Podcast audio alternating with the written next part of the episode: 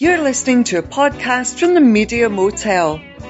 Coming up this week in episode three hundred seventy-six, Radio two have appointed a woman as host of The Breakfast Show, but is it the right woman? Changing the lyrics to classic hits to make them more acceptable, and up above the streets and houses, we remember Rainbow. It's all coming up after Two Door Cinema Club and What You Know.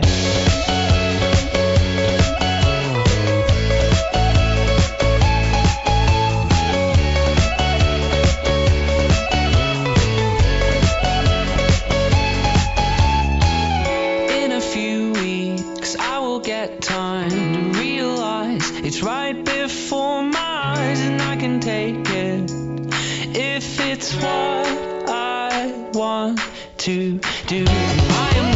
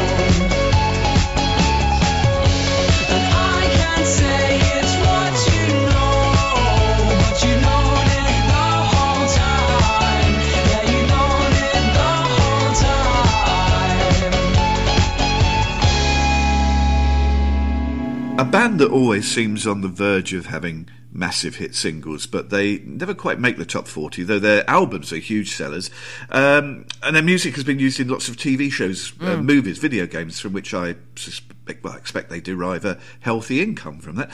Uh, that's a single from their first album, twenty ten's Tourist History, Two Door Cinema Club and What You Know. I absolutely love that. I think mm. it's one of the better better sort of indie songs of modern times. And I, I had a, a, a an S O S message from a friend of mine's boyfriend fairly recently, who is, um, well, he's got quite a serious day job, but he, he used to D J nightclubs for many, many years. And uh, he is, you know, still still quite cool, I think. I think he's at sort of early fifties. But um, he said... You can you can be cool after you reach the age of fifty, you yes, know. Yes, I know. And and I speak as someone that's been to four fiftieth birthday parties in the last six months. So, yes, I, I you know, I'm surrounded by people who are very cool at the age of fifty. But, yes, this um this, this chap, he texted me. Hmm. What I'm trying to stress is that I'm stressing this in the context yes. of the question he's asking me, because he texted me and said, oh, you know, I've got to do a birthday party for a friend of mine, or a, it was either a friend or a, or a younger relative. And he said, oh, um, can you tell me about any indie bangers that I might have missed within the last ten years or so?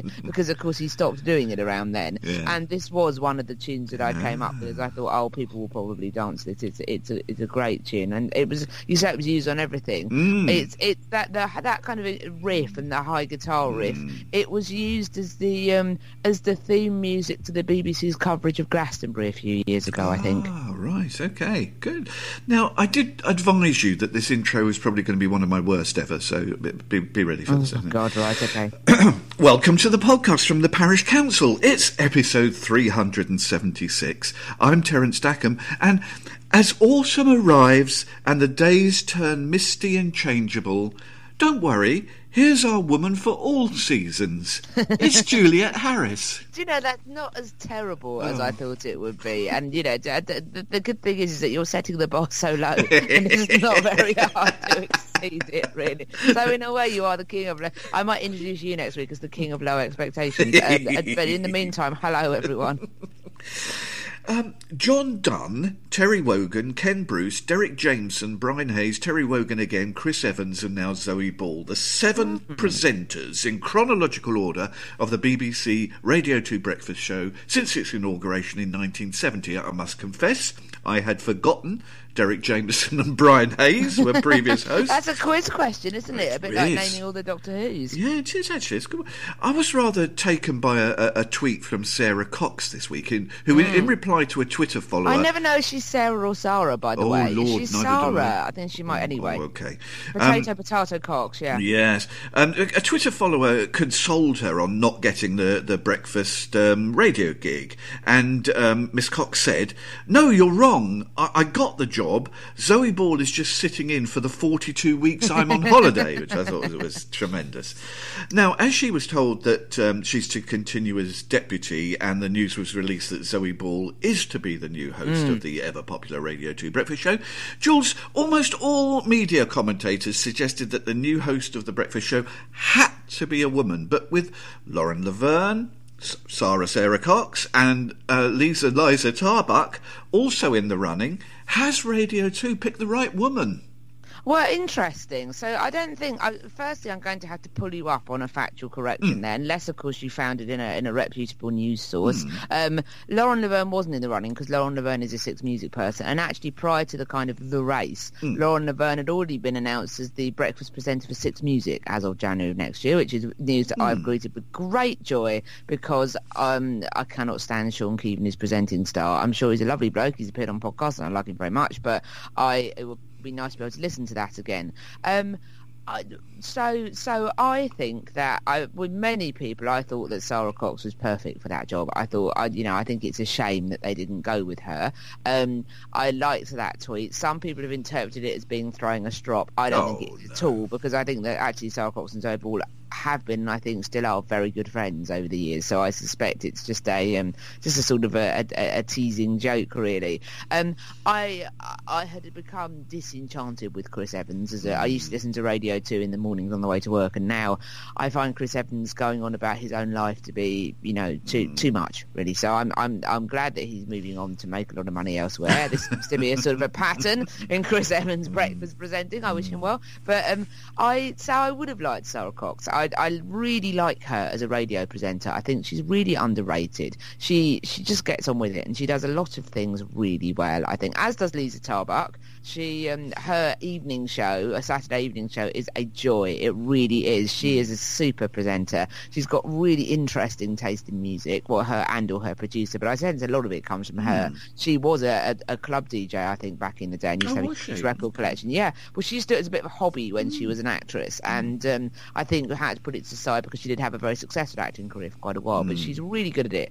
But there was always a question mark. People in the know, as they say, said that, you know, they weren't convinced that she wanted that job, really. If you if your job on Radio two is to present on Saturday nights once a week, why would you want to get up at four a.m. for the breakfast show every morning? Mm. I kind of understand that, which leaves Zoe Ball, who I think will do a very good job, and actually I put her in a similar bucket to Sarah Cox, not because they are the nineties Ladettes and not because they both did the Radio one breakfast show themselves, although that is, you know, they're fair comparisons, but because I think because of those things, they are both very underrated as radio presenters, I think. Both of them are. They have slightly different styles, but they are... Zoe Ball does run away a bit with herself sometimes, but they are both really good presenters, and I think they'll, I think, I think she'll do really well. I was trying to explain to someone the other day, we were laughing at how people that were Radio one fans, are they all Radio two fans now? Everybody got that old, and when you look at the Radio two presenting lineup, there are a lot of recent... Mm. Radio One people on there, including uh, Jo Whiley and Simon Mayo, who now present together. I, you know, I, I remember listening to them on Radio One, and I am not that old. So, um, but having said that, my, my colleague then said, "Oh, does this mean you listen to Radio Two?" And I said, "No. Luckily, there's an option for those of us that are too old for Radio One but mm. too young for Radio Two, and it's called B B C Six Music." So, thank you, Six Music, for being the holding pen for us thirties and forties before we are released into the world of B B C, although, B B C Radio two, although interestingly, they have freshened up their schedule a lot recently. I mean, there were lots of people that were sort of, you know, sad about the loss of the organist entertains, but, uh, but you know, the, the, the idea of the organist entertains and sing something simple oh, was just God. kind of, oh, you know, I just, just wanted to curl up and die during mm. the Cliff Adams singers. That's no offence to Cliff Adams or any of the Cliff Adams singers, who I'm sure tried very hard. But, um, yeah, I, it, it's nice to see them trying to move with the times. And you could talk generally, there's maybe a conversation we had another week about how are old people getting younger all the time, really. Mm. You know, parents going to music festivals with their children. Someone said to me last night at this, this event I was at, nice woman who is just coming up to fifty, speaking of cool people in their fifties, and uh, she was explaining to me enthusiastically that she and her social circle, who are all turning fifty in the next year or so, she said, it's great, everyone was really out into going on raving and having drugs when they were younger, and then we all had children, and now everyone's children are of teenaged age, we can all go out and take drugs again, it's amazing. And you know, one would say, is is the bar not shut for you now? But um, but having said that, you know, that sounds ridiculously catty from someone that has, you know, never done that sort of thing. Mm. But, but you know, it's it's interesting. You could say, oh, you know, is is society getting younger as a whole? And does that mean that Radio Two is having to freshen up because it's not it's not the province of, of you know, the Cliff Adams singers mm. anymore? I don't know, but um, but yeah.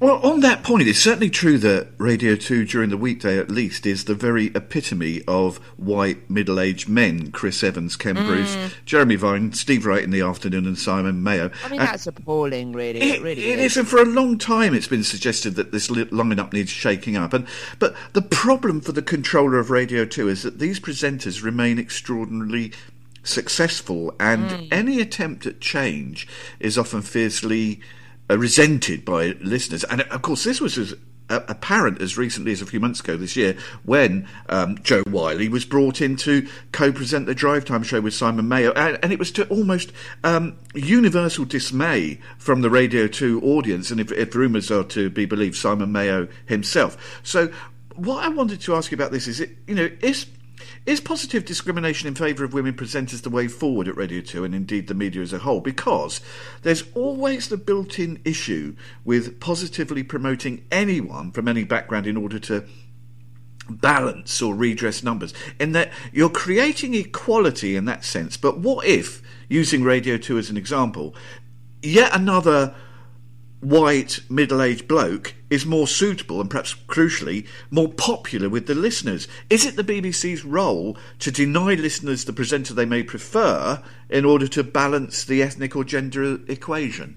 Oh, it's interesting that you say that about popularity, because I mm. don't know, I do not know anyone who can stick Ken Bruce. I, I think he's awful, and uh, you know, this is in my opinion. Mm. And but the the thing is, and you know, obviously, all of these radio presenters are more successful than me at radio presenting by mm. tint of being on Radio Two. So what do I know, man? I'm just some gobby person that's on a podcast. But I um, I think that. My dad got it on the nail with Ken Bruce when he said, I cannot stand Ken Bruce. All he ever does is go on and on and on about drinking all the time and making constant jokes about it. And it just sounds like somebody trying to be cool, says my seventy-eight-year-old dad. Mm-hmm. But he's absolutely, who is cool by not trying to be cool, but he's absolutely right.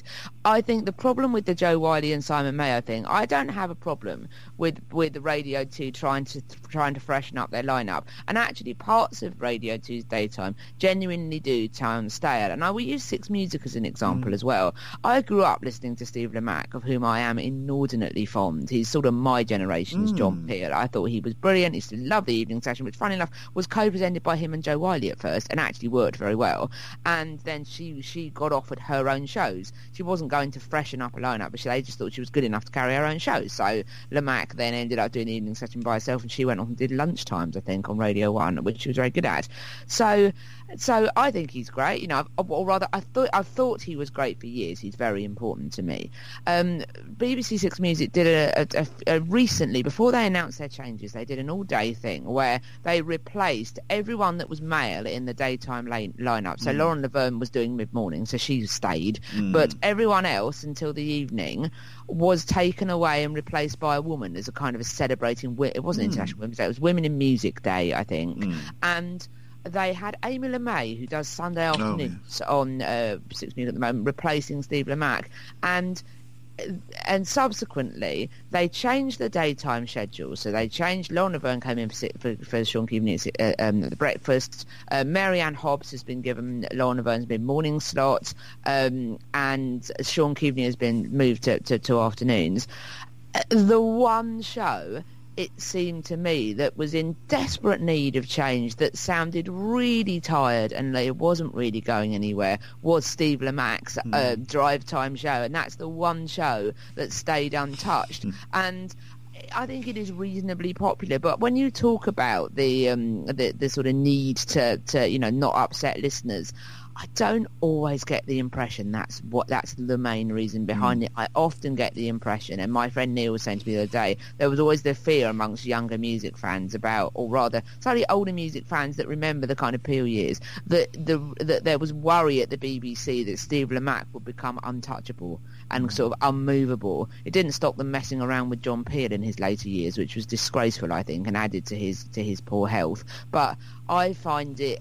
I'm not convinced by the. I'm not entirely convinced by the argument. Oh well, why give why give um, people why why why give people the stuff that they don't want? I think the problem with Jo Whiley and Simon Mayo, and I've heard that show, and I don't think it works. Mm. Um, and partly because I don't think, like you say, Mayo wanted to do it in the first place. Uh, Jo Whiley went on my much loved Fortunately podcast with uh, with Fee Glover and Jane Garvey, and was very diplomatic about it. It was just before it was due to start, mm. and but she did say they did two or three rehearsals and they were. Terrible. Terrible, and she was very open about that, yeah. and um, which was interesting actually mm. to be her, her, her be that candid. But the issue was that I I don't think it was the B B C being too brave. I don't think it was the B B C being brave, and uh, it was the B B C not being brave enough. If mm. you see what I mean, because I think rather than shit, that really was positive discrimination of shoehorning a woman into a drive time format that otherwise worked pretty well. I mean, mm. you know, Simon Mayo occasionally I find him a bit irritating, but the format. Worked really well. I used to listen to it on the way home, and it was a good format with good people in it. Their side people were good. Everything, you know, had good features. The book club, the confessions. It were, you know, it was it was good. So shoehorning another voice into it wasn't going to work. What they should have done was be brave and say to Ken Bruce, look, I'm sorry, but this is, you know, this isn't really working anymore. This is sounding very tired. You sound very tired. The music on the Ken Bruce show is by and large appalling, it has to be said. I don't know if it's him or the producer, but it's always horrible mid-eighties synth synth kind of weak stuff that should have been forgotten the first time round. They should have said to him, look, this isn't really working, and given that to Jo Whiley or something. Why shoot that? It doesn't work. They shoot themselves in the foot. You you can refresh shows, and I think it is right. It's wrong that you don't hear a female voice on, on you know, you didn't hear a female voice at all on B B C Day, you know, Radio mm. two. There's no excuse for that. There's no point. It's not interesting. It's not diverse. It's boring not to hear female voices. It's not, you know, political correctness mm. gone mad. It's artistically really boring. Well, as I'm proved with my mispronunciation of Sarah Cox, I'm not much of a Radio two listener. And in, in terms of the Radio two Breakfast Show, I must say it won't affect me because I don't enjoy being yelled at first thing yeah. in the morning. So, well, it's poss- who knows? It might be interesting. It'd be interesting to hear if Zoe Ball does, because mm. actually, when Sarah Cox used to sit in, she didn't actually. She was quite... Um, She, she was quite. She, she's a subtler broadcaster than people think she is, and I think the same goes for Zoe Ball. So let's see. Come, coming next, changing the lyrics to classic hits to make them more acceptable to today's audiences, as you said a minute ago. Is it political correctness gone mad? Uh, that's next. Run it after the Kills. Shout when you want to get off the ride. Shout when you want to get off the ride. Shout. Cross my mind, cross my mind. Oh, make my blood thump seven eight nine. Oh, make my heart beat double time. Now I'm the only sour cherry on the fruit stand. Right, I'm the only sour cherry on the fruit stand.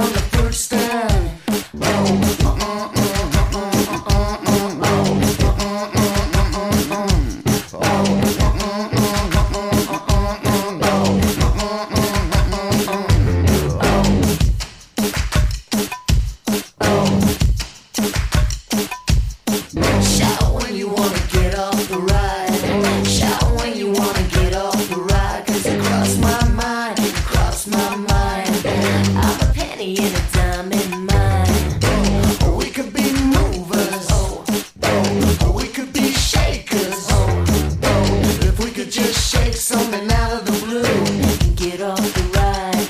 Well, I'm the only sour cherry on the fruit stand. Am I the only sour cherry on the fruit stand? Am I the only sour cherry on your fruit stand? Right, am I the only sour cherry on your fruit stand?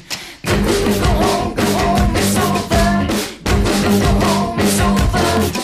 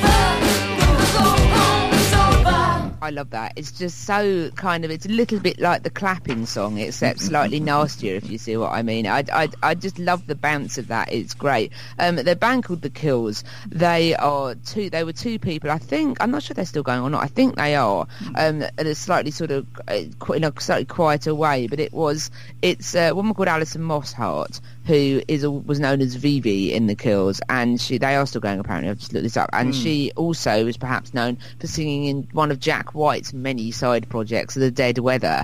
And the other chap is a is a bloke called Jamie Hince, who's known as Hotel in The Kills, who, uh, those of us indie nostalgics of a, of a certain age will remember Scarfo, who were a very badly behaved band from the early mm. nineties, and he was he was in them as well. I um I I believe that Jamie Hince, if I I'm trying to remember this correctly, um, he may have he may have been married to Kate Moss. I can't remember. There was some. There was some, yeah, he was married to Kate mm. Moss. Um, they they were married for a few years, and then they divorced in twenty sixteen, apparently. So so he um, so they became a bit more sort of famous and glamorous for doing that, really. But I, I I've always been a big fan of them. They they became they had a bit of a profile as a result of, I think they. They were a great band in their own right, but I think that the White Stripes' success as a male-female duo was helpful to them, if you see what I mean. But um, they've had some great albums, and that came from Midnight Boom, I believe. I'm just looking it up to check. Um, but they, uh, they um, did it come from Midnight Boom? Uh, yeah, it did. It came from Midnight Boom. There's some great song titles in that, by the way. I quite like Alphabet Pony as a title as well. It came, I can't believe how old that is now. It's ten years old, I think, and it's it's that's called Sour Cherry. The one big fact I know about The Kills is that Jamie Hince hurt his hand really badly and had to have five operations. Yes, he did. And had to learn to play the guitar again because one of his um, all he had to start all over again because one of his fingers doesn't work at all, I believe. So yeah, that's ridiculous, isn't yeah, it? Yeah, it is. In a recent New York revival of My Fair Lady, the di- director received both praise and criticism for changing the ending so that Eliza is seen more positively.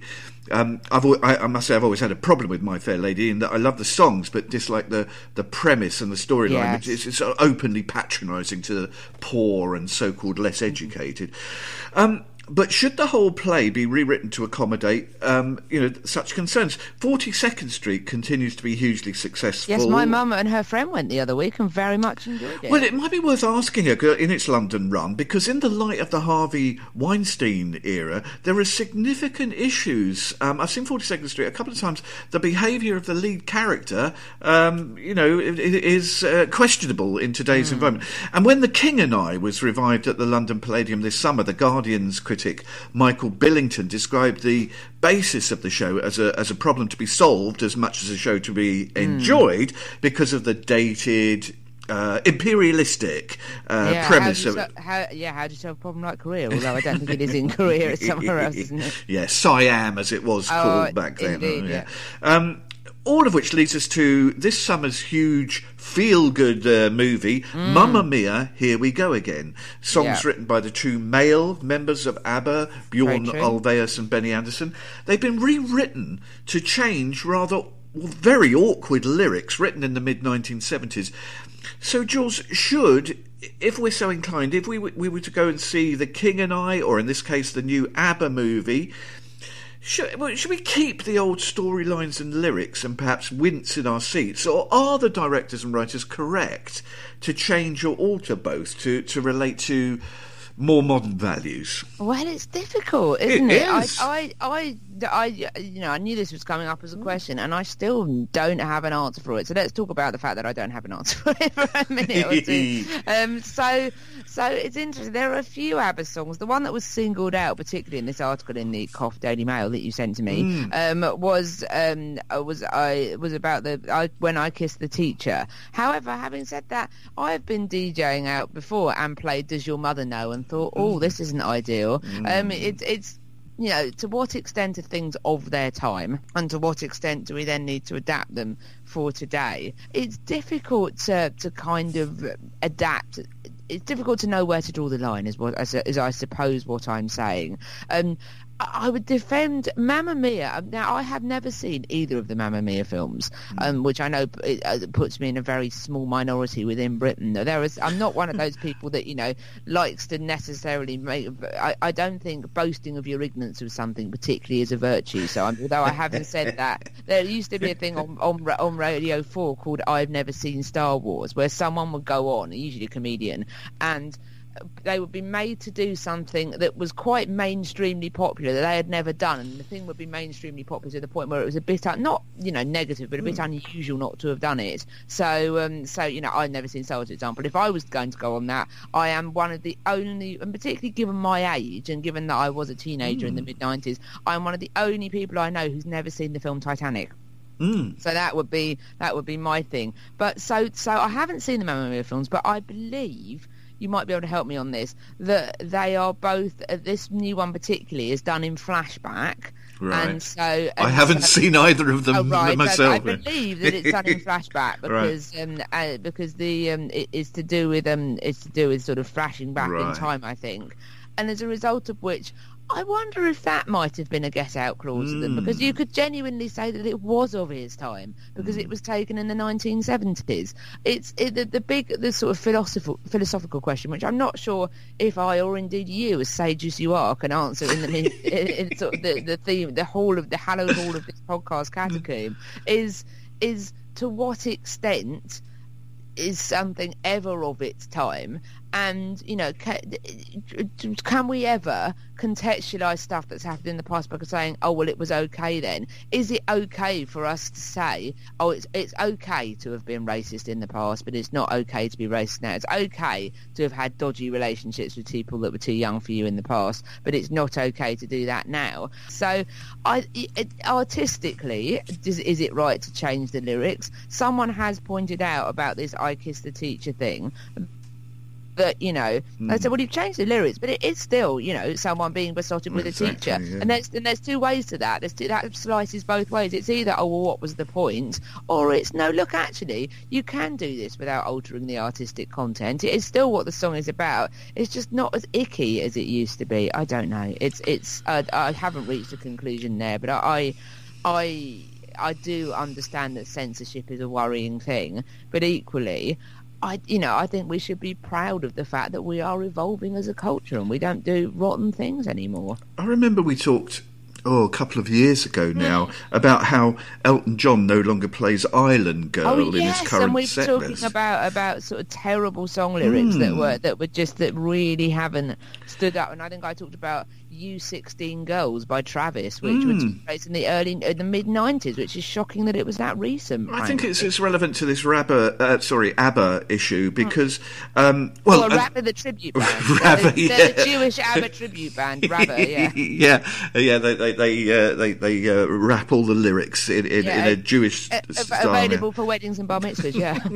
um, the, you know, the Rolling Stones. It's more difficult um, for them to drop, like Island Girl. Elton just dropped it. Um, mm. Rolling Stones. So many of their songs have misogyny. Oh, Brown Sugar is awful. Yeah. Yeah, misogyny and and and it's sort of underlying racism strewn right through them. And um, I was thinking about this uh, uh, uh, yesterday. I think A C D C have moronic sexist lyrics throughout. Oh, and I wonder, yeah. Mungo Jerry is still touring, and I don't know if Ray Dorset still sings the couplet, if her daddy's rich, take her out for a meal, if her daddy's poor, just do what you feel. Oh, no. um, and then uh, that, that whole song, is, and then have a drink, have a drive, which yes, ended up being used in a drink driving campaign effort. See, I've got one more, one more quick example, because mm. this got me thinking, and I was, I was trying to think off the top of my head, and I I um, I remembered uh, now Ray Charles is revered, isn't he, as a, a, mm. as, as a oh, performer? I think I know what you're going to say. Yeah, I Got a Woman. All right, here's the lyrics: She's there to love me both day and night. Never fusses or grumbles. Always treats me right. Never running in the street, leaving me alone. She knows a woman's place is right here now. In her home. Oh, well, I mean, Ray, Ray Charles. Charles was problematic generally. I remember seeing something once talking about his backing, group of backing female singers, the Raylettes. And I remember a woman saying rather bitterly once, if you want to be a Raylette, you've got to let Ray. Oh, Lord, yes. Yeah. So it, it is it is quite the conundrum. I mean, you stick with the mm. original and then you just have to accept it as a window into a world, as you say, in which we're no longer comfortable. Um, or wish to inhabit, or change it all to meet modern standards, and you lose what might be called the authenticity, the yeah, the artistic the integrity of it. Yes, I think my view is is that you can have it as a window to the past, but I just have a problem mm. with people who are very sad about the fact that that, that it's not yes. acceptable for them to behave sexistly and racistly anymore. Up above the streets and houses, rainbow climbing high. That is beautiful. Ooh, Thanks, okay. Darren. That was really nice. Thank you. Memories of Rainbow, Geoffrey Hayes and Children's T V next. It's right after this excellent new single from Grace Carter. I feel your ghost, smell you all over my clothes. Oh, all your smoke stuck with me longer than you did. I had my doubts, I had to check it all out. And now I see that you've run back when I thought you'd quit. You took my air out of your lungs, so you could breathe with another.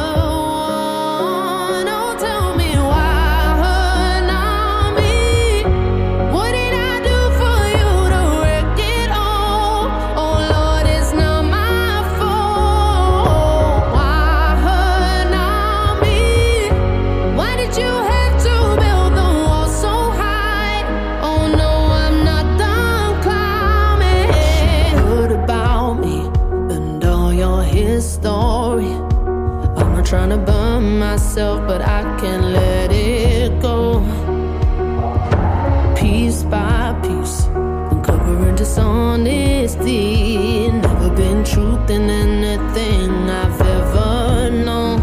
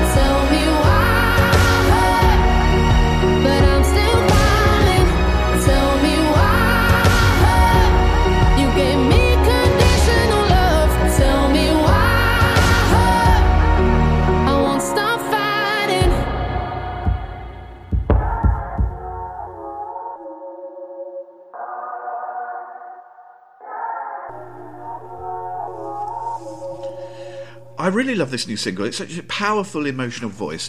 Um, this is what Grace Carter tweeted about it last week. Um, I wrote this song about my father choosing another life over raising me. The video represents the literal and emotional journey I took, only to find out he wanted them and not me.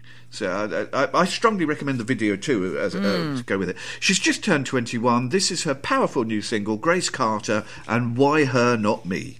Yeah, I'm very excited about her, actually. Mm. I think I'm really looking forward to seeing what she does. We've, we've got some fantastic female artists in Britain at the moment, and I think it's relevant to say this. I don't want to crassly compare them, but when I think of some of the sort of um, B A M E, so sort of ethnic minority women that have mm. come up in the last few years, you know, they've, they've been the most exciting artists. They've been amazing. You know, people like Leanne Le Havas and Lauren Vula and, you know, so many, you know, to, to name but a couple. Mm. And uh, Nadine Shah, she's also mm. superb, should have won the Mercury. You know, I, I, I, I'm really encouraged by the fantastic voices that are coming through in the last few years, and I'm really looking forward to hearing what she's got to do as well, because I, you know, she there's so much promise to her. Absolutely. It's peculiar how we can be affected by the death of people we don't actually know in, in real life, but perhaps we grew up with in terms of our influences in music, radio, mm. television. I was saddened this week by the death of Jeff Jeff Emerick, the mm. Beatles engineer. Never met him, didn't know how... I, I, it was rather I, underreported, I thought. Yes. Yeah, well, I suppose it's not a huge name to the sort of general public in the canon of mm. music uh, history, but... Um, I really, I only really knew about his magnificent work at Abbey Road. He was a very young man, and immediately mm. I thought of how his work on Tomorrow Never Knows, Sergeant Pepper, Band on the Run. He, by that time, he was chief engineer to George Martin as a producer, and um, I think they wouldn't have sounded so great without without his skills. And Jules, equally, you felt saddened this week by the death of a man who presented over one thousand episodes of a children's T V show that, that you grew up with. Yeah, absolutely. And I, I was genuinely very sad. I think mm. we've talked about celebrity deaths before mm. and how they can, you know, that, yeah. that, the terrible year that was twenty sixteen and how they could sort of touch us all. The one that saddened me the most that year, you know, it's, it's Bowie and Prince, of course, mm. but Victoria Wood, the loss of Victoria mm. Wood, particularly if she hadn't even made it apparent that she was ill, um, that, that really did feel like a member of my family going, because mm. she's had such a huge influence on my sort of life and thinking. And similarly, Uh, to, to hear that Geoffrey Hayes had died made me so sad, because when I looked back on my childhood, Rainbow was a huge, I mean, hilariously, it was a huge part of it. And some might say, you know, the sign of the, it was an early shoot of the cynical times that we live in, that not only was I a huge fan of Rainbow, the T V programme, which was presented by Geoffrey Hayes, mm. starring uh, Bungle, Zippy and George, I was also a big consumer at the, at the, at the annual that came out every oh. year in time for Christmas, used to be top of my Christmas list, and also I was an enthusiastic consumer of Rainbow Comic, which was either weekly or, Gosh, or, you were or nightly. Yes, and I had a Zippy jumper that my nana knitted me as well, and uh, and and plush toys. So it was one of the first kind of T V programs that I think the marketing men really got hold of. But um, I, it, you know, it was a great program, and funnily enough, I um, I had referenced it a couple of days before he died. A friend of mine called Maggie was um, sort of. bemusedly sharing a link to something on on uh, Facebook. It was one of from one of those money sa- one of those sort of chat style women's weekly magazines, mm. and it was money saving tips. And there was a woman going on about how she saved toilet roll insides, and the various people kind of very bemused at this. And um, in my brain, it immediately went to an episode of Rainbow that had it was it was unexpectedly sophisticated. It had a large dream sequence in it. I think mm. I said afterwards, I know this sounds like I'm on drugs, but I'm really sure. that this happened. It had a dream sequence that featured a courtroom scene. This is in Rainbow. Right. And George, who was rather the rather effete pink hippo, mm. had been nominated to play the judge. And there was, and I, I swear to God, this did happen. There was mm. this great scene where George is is hosting, you know, sort of judging in what appears to be a sort of barrister-style wig that he is wearing, and at one point he breaks the fourth wall by addressing the camera and says, "Do you like my wig? Geoffrey made it for me out of toilet rolls." And every time I see toilet rolls now, and it just genuinely looked like, but it was quite clearly the inside of toilet rolls glued together. And it was also perhaps a nod to the fact that I don't think that program had any budget at all. So, so there was they obviously had a lot of fun doing that. But I loved Rainbow. I, it was just the best program for me as a kid. And my mum often tells stories of me not being very well and watching Rainbow, and it was. Just just, and of course the, um, you know, perhaps Ros, Jane and Freddie were rather of their time. It was rumoured that the, that the female was married to one and then another, so I think it was all very much the free love seventies and eighties. But um, but no, and, and they there was a stage show. I went to see it at the Hastings wow. White Rock more than once, I think, along with Butter Moon. That was, like I say, it was really one of the first multimedia type programmes before multimedia was even a thing, if you see what I mean. But no, Geoffrey Hayes was just the grown-up that you trusted. He was mm. he was so he was so good on it. I was sorry to hear of his not decline, but his struggle to find other work afterwards. He was also in Z Cars apparently before mm. that. So, but um, no, it was I, I am saddened because Rainbow did genuinely bring me so much joy as a child. It was uh, quite an important part of my cultural life as a small child, and I you know and, and I'm grateful to him for being there really, and for for all of them, you know, the the hippo, the bear, and whatever Zippy was, for being there really. Because mm. it was, it was, you know, it it, it, it was, a, you know, a wonderful program, and I know so many people that are so saddened by it. Also, the theme tune performed by Triangle, the full version is like this kind of prog rock classic. It's really, really good. And one of the first bits of musical detail that I remember being captured by as a small child, I remember being able to to play um, the bass line to A Different Corner. It, was it George Michael or was it Wham? I can't remember which one mm. it was on Saturday, but it has that dum dum. Oh, yeah. And I remember as a three or four year old working out that if I shifted my weight on the sofa and tapped the springs, I could recreate that sound. That was my first kind of musical mem- detail. But I remember the, the the bit of the Rainbow theme that they use at the beginning, because it's a short, obviously it's short over the opening titles before it fades out. Just before it fades out, there is an amazing drum fill. That, that, and I remember thinking, God, that's really good. And, and and I have looked it up when I was in, in bed a couple of years ago. I looked it up to remember the drum fill to see it was as good as I remembered it, and it genuinely was. So, um, so, so you know, what can I say? Rainbow has shaped my world a lot, and I'm really sorry that Geoffrey Hayes has died. But, but you know, I'm inordinately grateful to him and Matthew Corbett from The Sooty Show as well. All mm. those people that were just the people in my childhood that I thought were amazing. Earlier this year, there was a poll that, in my view, turned up some peculiar results. It, it, mm. it wasn't. It poll, wasn't. Polls do nowadays. It wasn't it? Brexit, um, or, or, or the American presidential election, exactly, or the general election. Yeah. It, it was a poll run by the Radio Times magazine to establish the top fifty children's mm. T V shows of all time here in the U K. And probably because it wasn't voted on by the general public, but by a so-called panel of experts, it threw up some curious results. Um, no surprise that this safe panel chose the equally safe Blue Peter as its number one, but I had to go through the top fifty th- three or four times to make sure I hadn't made a mistake and missed um, missed it, that, that, that nowhere in the top fifty was there room for Blue Peter's exciting nemesis on I T V, Magpie, with the super cool long-haired Mick Robinson, I know before your time, and every fourteen-year-old boy's dream woman, Susan Stranks. Yes. Not even in the top fifty. Now, here's my point, uh, main point to you. The top five were as follows. Um, mm. Number five, Multicoloured Swap Shop. Very mm-hmm. safe. Tiz was at four.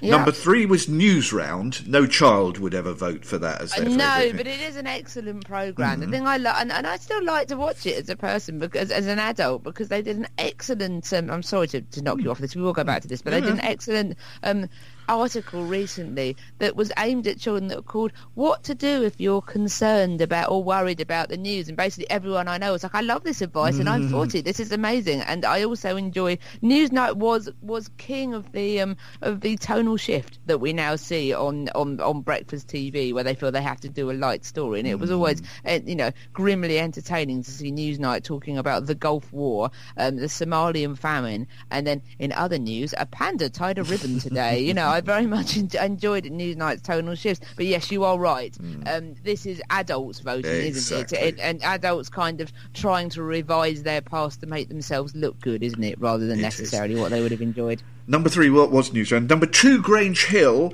And mm, as we said, yeah. Blue Peter at number one. Now, here's the thing, Jules. Rainbow, scandalously, at lowly number thirty. Uh, of all the I top think T V it, shows, I'm going to turn into judge, uh, to Ed Miliband and, and demand a judge-led inquiry about this. Yes, I think mm. I think it's a uh, well, it's it's but it's not voted on by the public, is it? It's it's by it was, it was an experts panel of experts who, by the way, included Noel Edmonds. I, I saw in the list well, of hence, uh, hence, hence the good performance of Multicolour. Yes, a surprise for a second. So yeah, if, it's funny that, but yes, as, as well as as Michael Gove would put it, maybe we are sick of maybe sick we of experts. Public are sick of experts. I don't know. So fair thing. They're always arbitrary, these things. Fairly well this week to Jeff Emerick and Geoffrey Hayes. But the thing, mm-hmm. you, something you mentioned there, I found it in, uh, earlier on very patronising, the reporting. Um, it was kind of in, in a kind of, oh, look how the mighty have fallen, that um, Geoffrey Hayes worked in a supermarket in his later years. And I thought, well, so what? You know, yeah, I mean, he, he wasn't on was T V ta- anymore. Taxi driver as well. Well, taxi he driver, famously yeah. appeared in an advert in the in the mid to late nineties.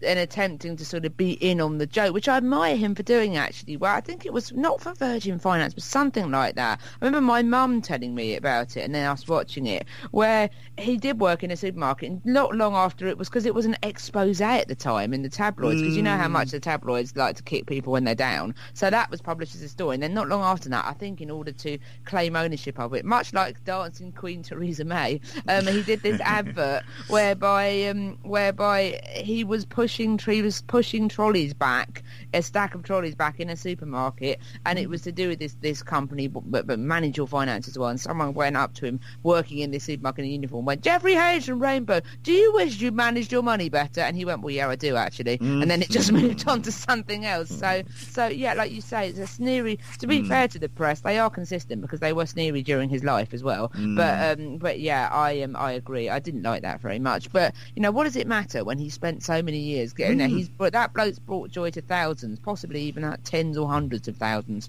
Absolutely, and and you know, good for him to you know for going out and finding something else to do. I mean, you absolutely, know, and for getting on with it and yeah. not doing that tedious thing of I'm not famous anymore. I'm mm. going to drink myself to death. Yes. Good for him. When you're not working on your audition for Radio two uh, this week, where where might we find you? Well, yes, having, you know, been horrible about everyone on B B C Radio, I'm sure I have opened the many, many doors now. But, um, yeah, I, you will find me.